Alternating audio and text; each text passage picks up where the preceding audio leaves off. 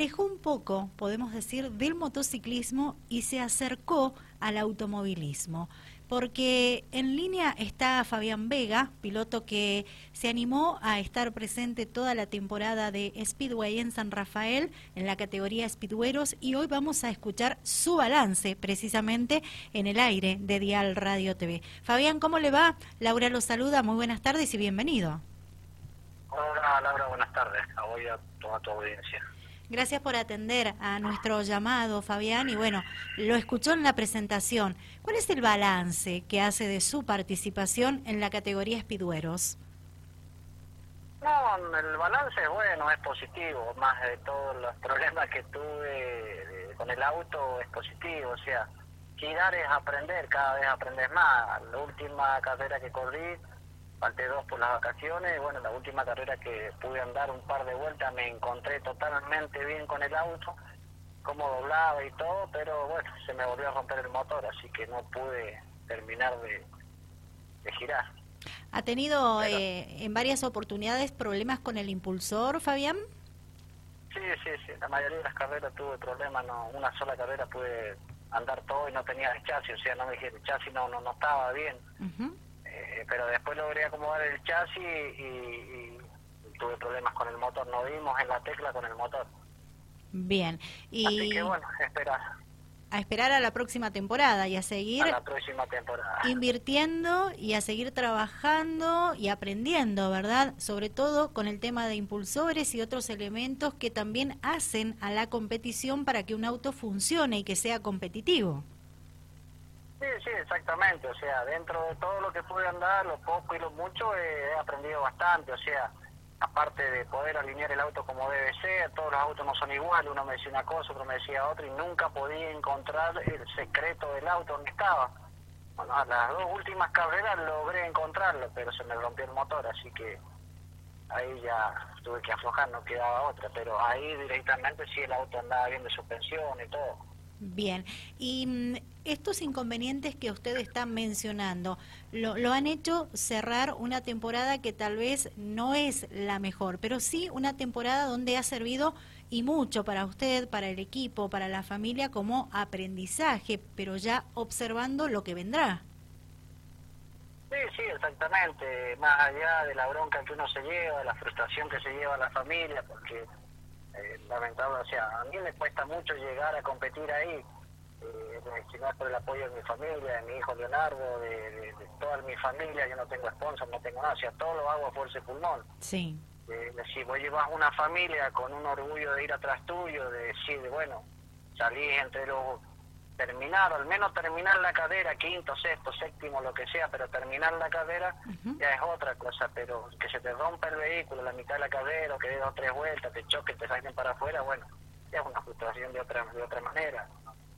Claro. Esa es más la, bronca que a uno le da, eh, querés ir y terminar, yo, o sea, lo mío era salir, empezar y terminar. Ese era mi objetivo por ahora, pero bueno no se me dieron las la, oportunidades, no tuve suerte, digamos, este año. Tenemos la temporada que viene. Exactamente. Con relación a la categoría, ¿cómo, cómo vio eh, fecha tras fecha a, a, una categoría que ha ido creciendo mucho, que está muy competitiva, donde los autos han sido muy bien presentados estéticamente y donde todas las fechas se sumaban pilotos nuevos? Categoría está muy buena, demasiado buena. O sea, yo lo que sigo insistiendo y sigo peleando, eh, usted no ha tenido oportunidad a través de hablar de Popa, pero tienen que dividir las categorías, no no no se puede correr la, todo amontonado como estamos corriendo, porque se rompen mucho los autos, nosotros molestamos a los buenos pilotos, yo, yo, yo me considero un novato, y muchos de los otros pilotos también, entonces vos, vos vas porque vos querés correr, y si dividen las categorías vas a correr distinto, o sea, no la velocidad que tenemos nosotros no es la velocidad que tienen los campeones, los subcampeones o los que han ganado otros campeonatos. calculo yo que si dividen las categorías va a ser el mismo espectáculo, no va a haber tantas paradas como se hacen tantas banderas rojas y va a ser mejor, calculo yo, no sé, esa es mi idea. Yo calculo que si este año hubiesen dividido las categorías, como decía, dijéramos, los que tienen dos temporadas o los que tienen una temporada, eh, ranquearlos los autos eh, bueno, se divide en la categoría A y la categoría B, como se hicieron siempre en las motos, no podés entrar en un senior con un novato. Claro. ¿Va a seguir insistiendo con esto que está planteando? o sea, yo hablarlo con Popa, lo, se lo dije a Popa y lo, voy a seguir insistiendo. Eh, más allá de que yo te digo la verdad, con todo lo que yo gasté esta temporada, el año que viene, no te dan ganas de correr. No te dan ganas de correr, porque a lo mejor el motor te aguanta, eh, todo te anda bien, y vos molestás o te pegan un tortazo y te sacan para afuera y quedaste con que tenías un auto, también me rompieron una caja, rompí un semieje, rompí un diferencial, el auto salió todo abollado, pero bueno, yo voy aprendiendo, yo me aguantaba eso, yo iba aprendiendo. Pero yo calculo que habría que dividir un poco las categorías. Em, cuando usted eh, toma la decisión de incorporarse a esta actividad deportiva, usted viene del conocimiento de motos, del motociclismo, de este tipo de competencias, pero a la vez un fiel seguidor del resto de las categorías de Speedway, ¿verdad, eh, Fabián? Eh, digo, usted viéndolo desde la tribuna en su momento, ahora viviéndolo desde adentro. Usted sabía que esto era así, un poco el speedway es así. Sí, sí, sí, el espectáculo es el vuelco, el choque, el tortazo, eh, el, trompo, todo, ese es el espectáculo. Sí. Pero sigue siendo igual un buen espectáculo, yo creo, es que está como la final A y la final B. Eh, nada más que bueno, eh, yo soy un novato, entramos todos los novatos en una, en una, en una categoría y bueno, si este año se da que dos o tres salen dentro de los primeros en la categoría B, el año que viene tienen que correr en la categoría porque ya te sirvió de aprendizaje. Claro. Bien. Es como se manejaron las motos. Calculo, yo no sé, a lo mejor estoy equivocado, pero han habido muchas roturas de auto, no tan solo yo. Yo veo las veces que he salido para afuera, es impresionante cómo se agarran los autos y, y se destruye. Aparte lo, lo complicado de todo esto, que no hay un repuesto, no quedan repuestos de lo que tenemos. Exacto, sí, totalmente. Entonces ya cada vez se pone más difícil arreglarlo. Y lo que por ahí el que tiene un repuestito de estos guardados, o lo tiene o encontrás un vehículo, eh, saben que estás en el speedway, saben que tenés las ganas de correr, entonces te piden lo que vale lo de un auto cero kilómetros Exacto. Eh, ¿Quedó con gusto a poco? ¿Cómo? ¿Quedó con gusto a poco? con gusto a poco, me Sí, quedó con gusto a poco en cuanto a que fueron 12 fechas, culminó la temporada y ahora hay que esperar y analizar hasta el año que viene.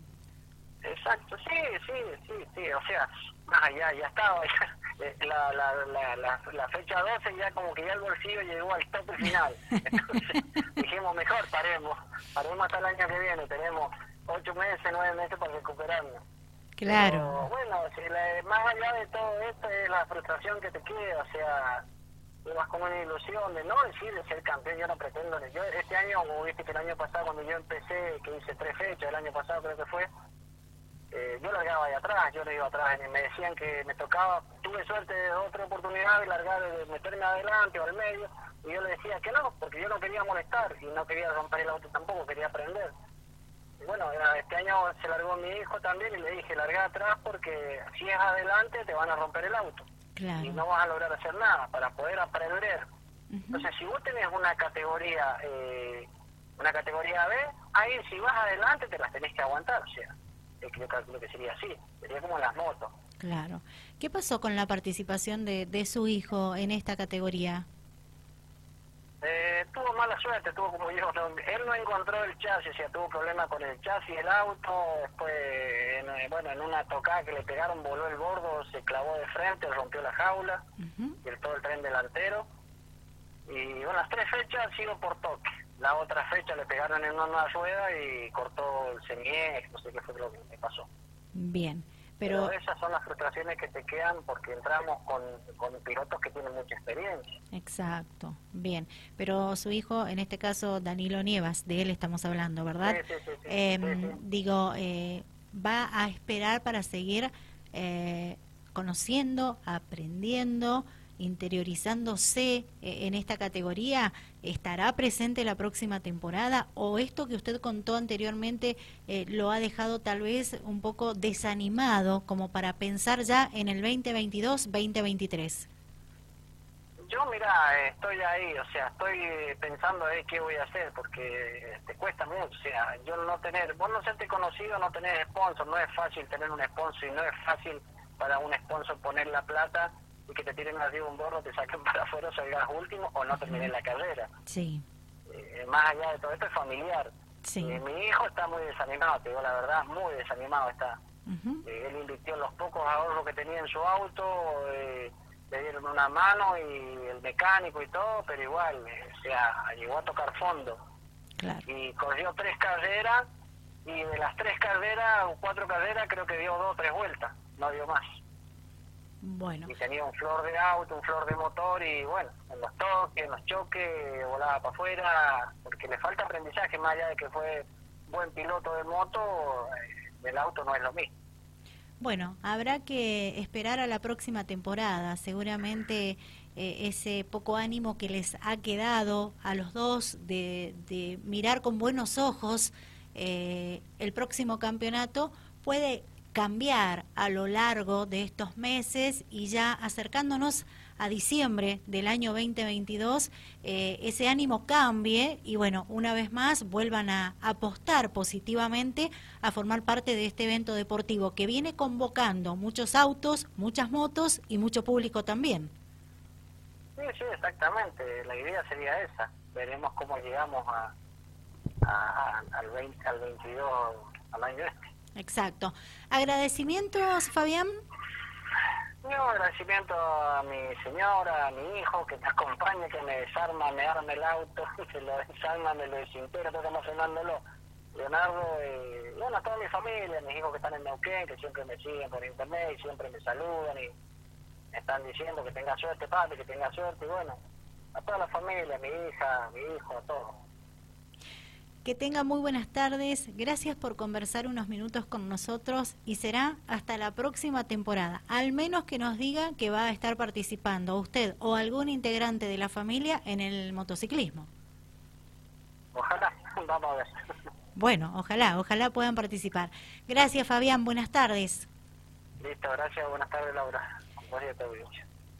Fabián Vega, con él estuvimos conversando en Fuera de Pista, en el aire de Dial Radio TV es eh, piloto de la categoría Speedweros, realizó en este programa balance de su participación en esta categoría en la temporada 21-22 que se disputó en San Rafael eh, por el término de 12 fechas que duró este certamen.